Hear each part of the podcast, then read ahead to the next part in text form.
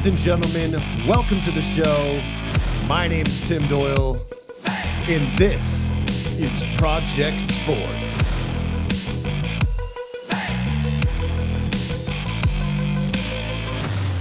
Enjoy the show.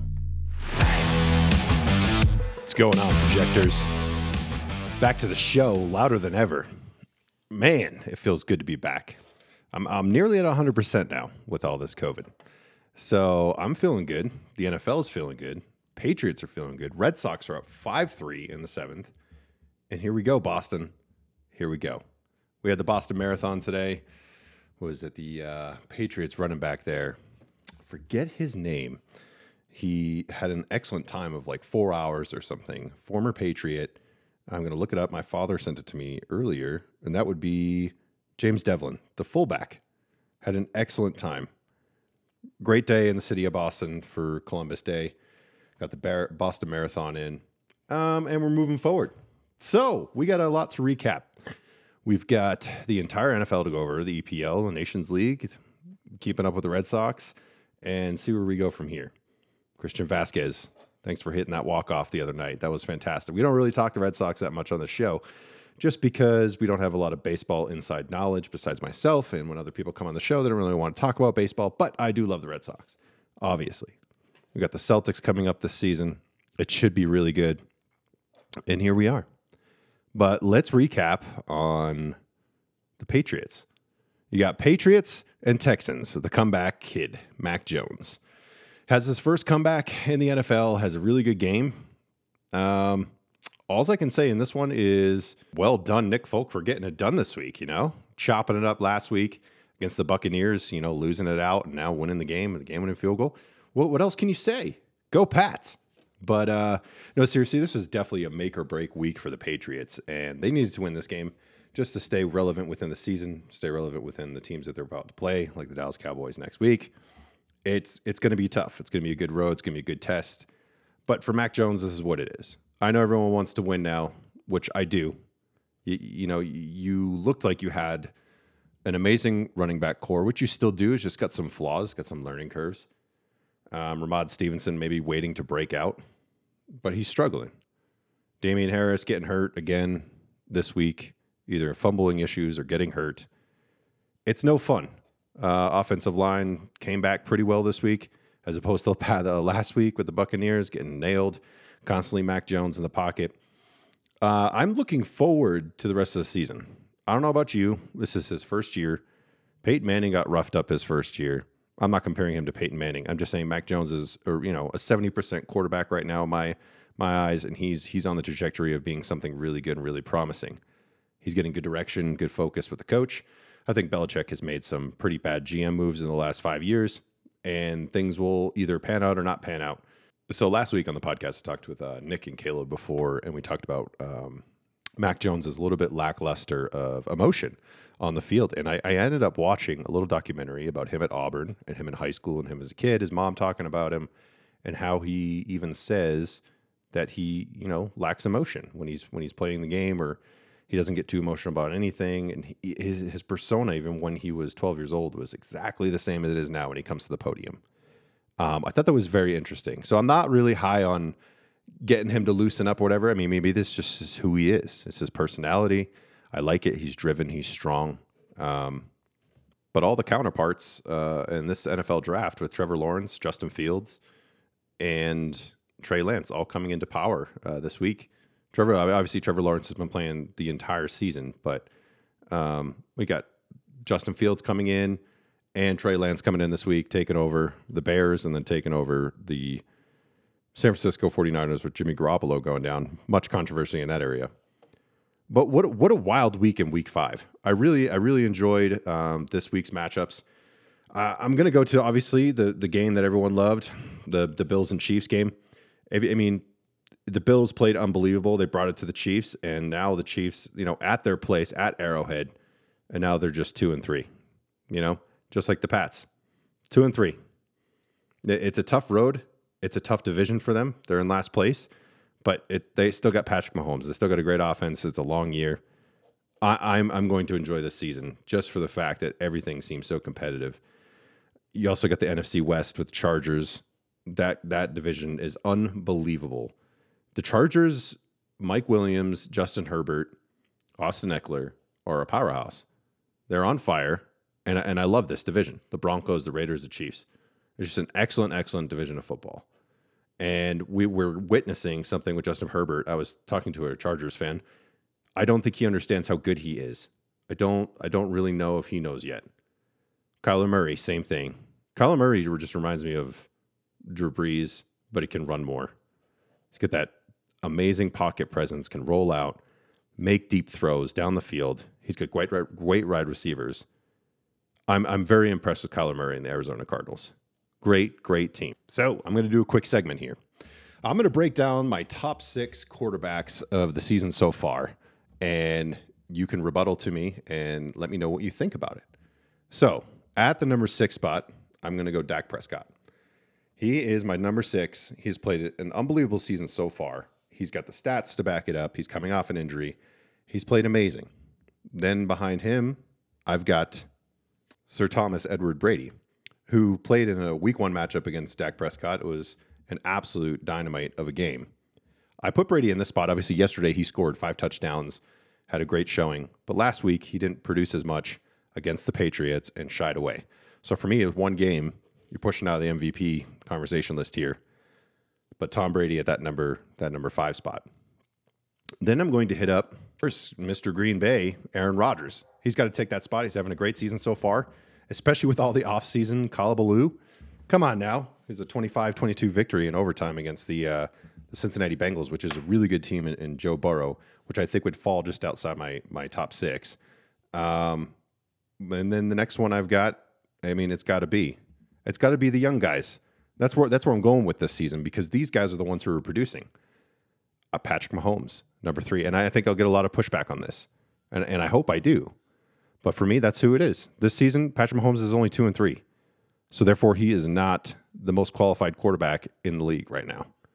He's not. We all know who that is. It's Josh Allen, and then the number two spot, Justin Herbert. He's been playing unbelievable. I mean, these are you know league lead uh, division leaders in their their respective divisions, and they are producing at a very high level. And I still give all the respect in the world to Patrick Mahomes. That's why I still put him at number three. But Josh Allen with the Buffalo Bills beating Patrick Mahomes in Arrowhead away from Buffalo, an amazing feat. And I think right now that the Buffalo Bills are a better team. They're a better squad. And this draft pick with Josh Allen is paying off. And they're going to be good for years to come. Same thing with Justin Herbert. I have seen the Chargers go from Philip Rivers to not having anyone on his roster that can help him or the coaching staff being uneasy to a very good coaching staff, very good front office. Justin Herbert in the mix, and he is an absolute monster. Was he six six six seven? Can see over the offensive line. An unbelievable talent that I don't even think he knows how good he is yet. But now he came up with his 11th game of 300 passing yards. I would love for the Dolphins to go back, Brian Flores, to draft him over Tua, with probably one of the biggest blunders and mistakes in the NFL in the last 10 years. Ah, I got a break here. We got breaking news. Gruden, Jon Gruden, fired as the Las Vegas head coach. Oh, what happened? What is going on? Just came across my desk from Chris Cherry. What is this? Josh Gruden has been fired. Las Vegas Raiders head coach, reported by the NFL Network, confirmed by Adam Schefter. It's over.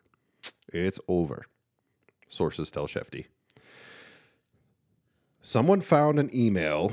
Is the this is the stuff I'm getting in now for misogynistic comments and from homophobic email from 10 years ago. Wow. Okay. Jon Gruden gone as the Raiders head coach having a decent season, second place in the division right now. This shakes things up big time. Uh, third place in the division. They were in second place. They're three and two, tied with the Broncos, um, six hundred. Wow, this changes the division. This is uh, this is this is this is huge news. Taking an adjustment like this, especially you got the Chiefs bearing down your neck. You're trying to stay in control. You're having a good year. You had a good start to the year, and you flop this week. Um, wow, big news out of Shefty. I mean, what can you do? I don't really know where to go from here because I was going to talk about the Browns and Chargers game, how back and forth that was. Yeah, we'll just jump right into that. Um, Baker Mayfield, Nick Chubb, unbelievable game, managed it well, played super good. I, I just Kareem Hunt, they they had a great day, but the Chargers kept firing back. It's like every moment the Browns succeeded, Justin Herbert came back and dominated the game. And ended up throwing four touchdowns, two to Mike Williams that were unbelievable route runs over the cross, over the middle. One of them, he was no one was even near him. Actually, two of them, both the touchdowns, no one was near Mike Williams. Austin Ekeler played out of his mind. He had two touchdowns. Um, that was a absolute world beater of a game yesterday. I was going out of my mind. I kept telling everyone, go go watch the Browns game. Go watch the Chargers game. This game is unbelievable. So, the NFL going into. oh, Did I finish? I don't even know if I finished my picks for the. Uh, oh no, I did for the quarterbacks. So, what my reasoning for Josh Allen? Obviously, from number one, they beat the Chiefs. Josh Allen has been probably the most consistent quarterback in the last, you know, two years. He he is proving himself over and over again. Herbert's coming up, put him in the second spot.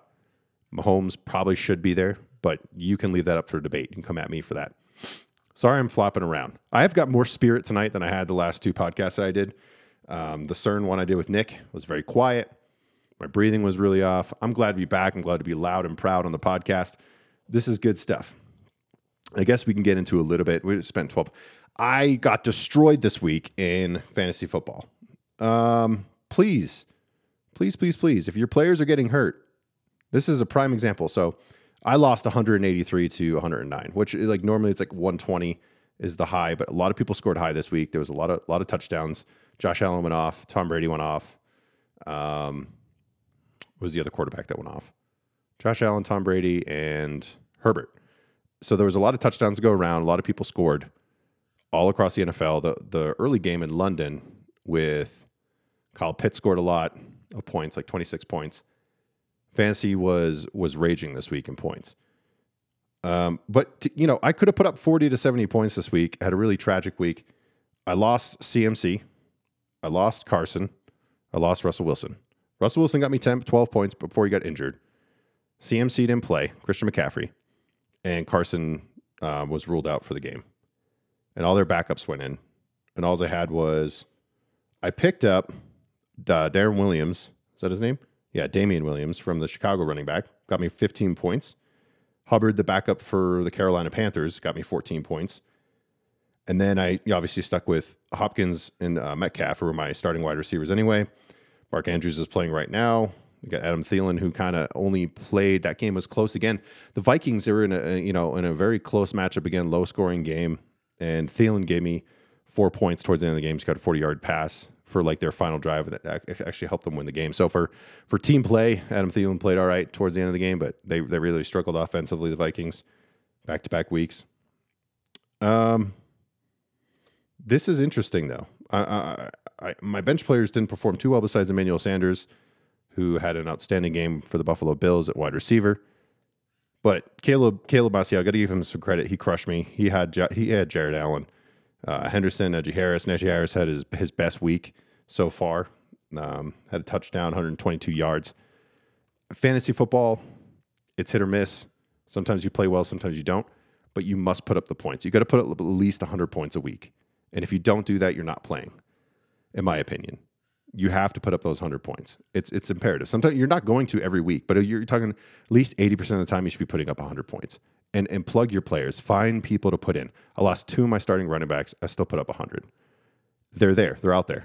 Find them, plug them in. Find the backups. And if you can't find the backups, find another guy like I got Damien Williams, who is the Chicago running back who came on the scene with Jalen Hurts. It, roll the dice.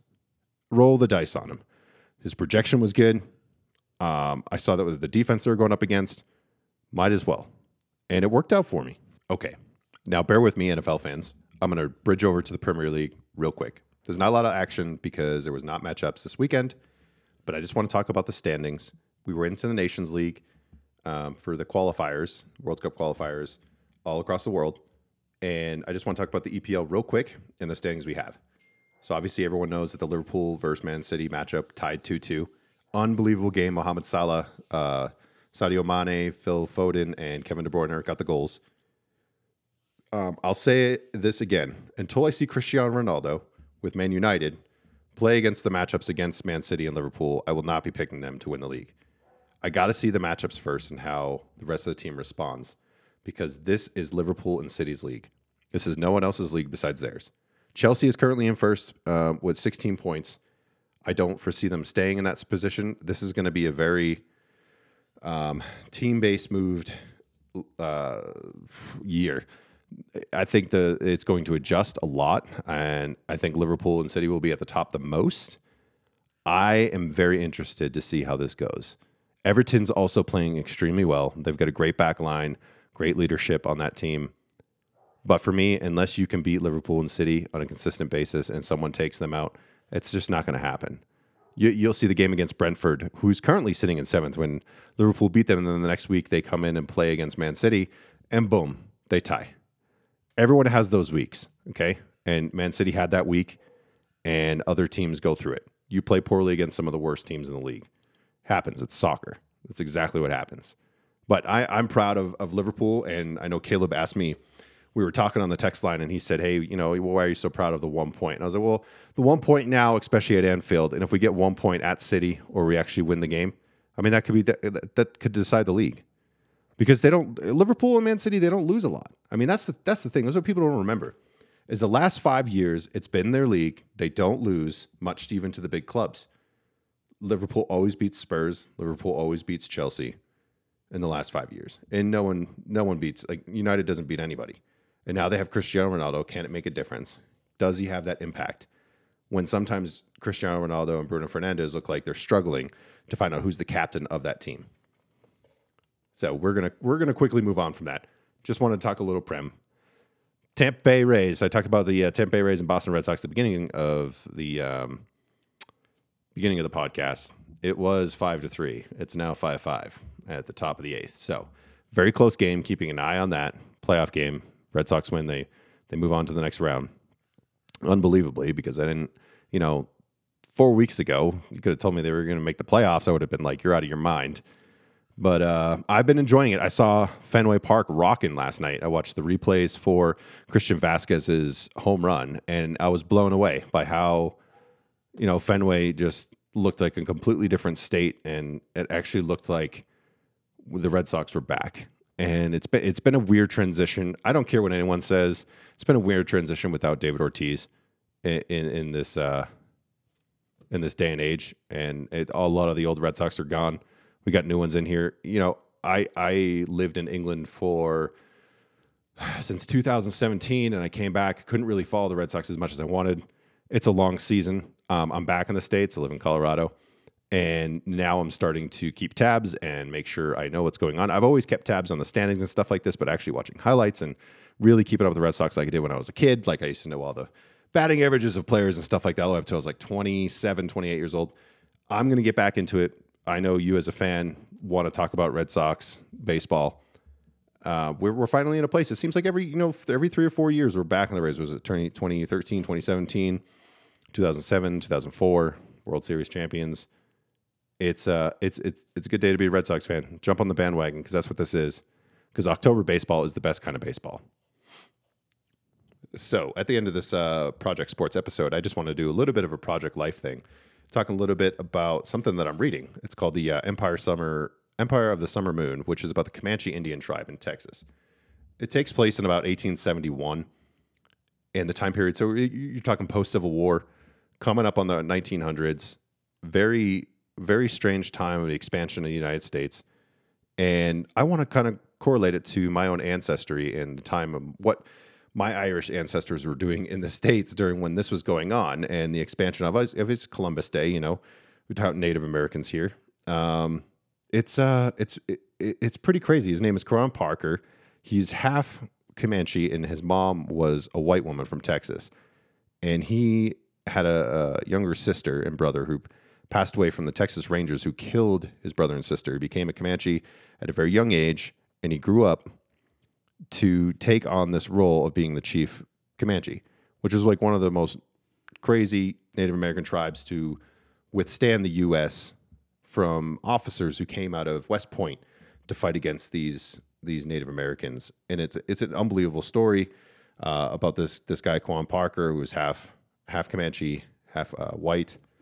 Unbelievable story. I'm I'm starting to read it now. I just my I, I'm thinking back in the Northeast where it's it's so crazy how the, how wild the West actually was, and a lot of that culture of when I was growing up, watching my grandfather watch old Western movies, and you know some of my friends who were really into it, and cowboys and Indians and things like this, things of this nature. Because in the Northeast, where my family was residing, you've got my great grandfather, Michael Francis Doyle, 1870, when he was born, to 1952. Obviously, a long expansion of that time. But in 1871 is when the Comanches in, in West Texas of Dallas were still roaming the area.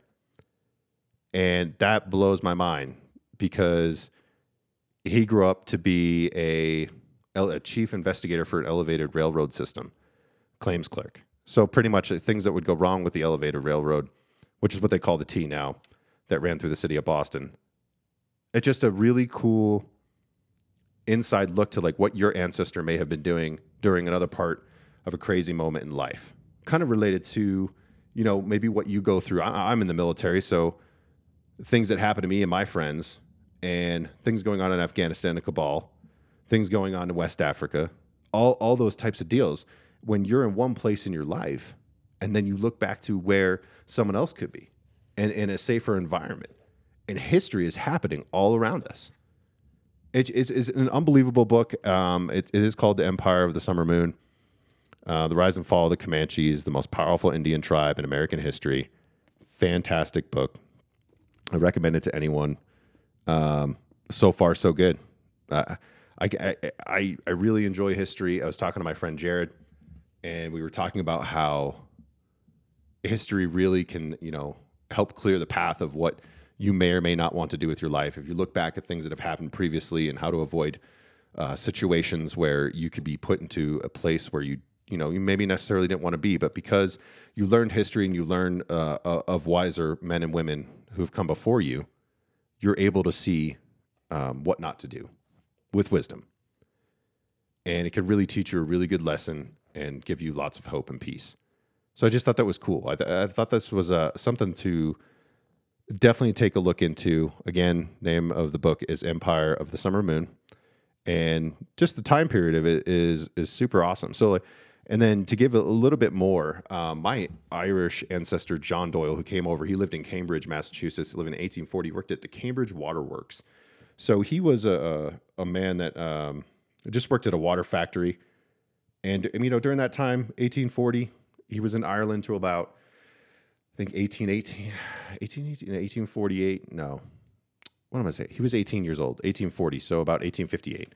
Um, he came over to America and met his wife Ellen Flynn, and they got married and had one child, and thus Michael Francis Doyle was born in the 1870s.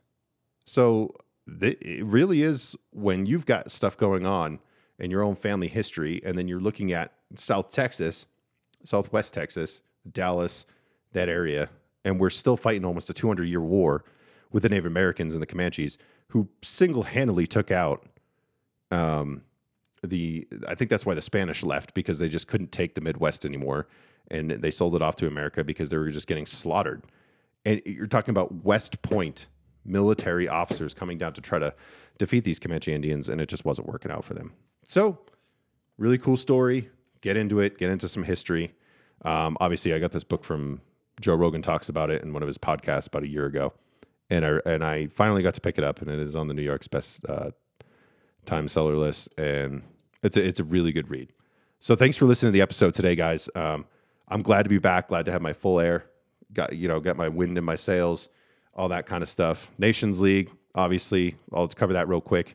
Two to one. France won. Mbappe scores in the 80th minute. I mean, you can't get better than that. Great game, great ending to the qualifiers for the Nations League. Great tournament that they put on. Great show. I was sad England wasn't in it, but hey, it is what it is. NFL this week going into week six. I'm going to probably try to get an episode since I've got this stuff back. I know everything kind of got messed up as far as I was supposed to do, you know, preview weeks. I was supposed to ramp up episodes, but because of COVID and last month has really knocked me off my horse. But I'm back on it. I'm ready to go, fired up, and the NBA is coming soon. And we'll talk about the Brooklyn Nets, Kyrie Irving only playing home games, uh, Andrew Wiggins across the league, Draymond Green. I don't know if Draymond Green actually got the shot or not, but Andrew Wiggins and Kyrie Irving only playing home games. So we have a lot to look forward to. And then we'll see what happens here with the Red Sox. Actually, going to check in on them real quick. 5 5. Same score. And then obviously, Colts, you need a win tonight. Get a win. You need one. You got to beat the Ravens, or you're going to be seeing yourself. Obviously, not a very tough division for them, but, and they can overcome it. Uh, as I think some other divisions, you kind of can't dig yourself out of that hole. But the Colts, I mean, just win now. You know, just win the game now because you don't want to be behind the Jaguars and in in your division like that and Titans.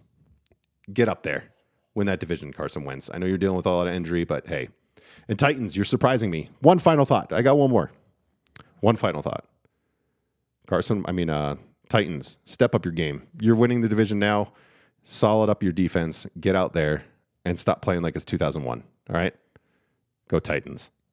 And uh, yeah, we'll be back. Hopefully, it's my first solo episode in such a long time. Pretty amped about it, enjoying it, loving it.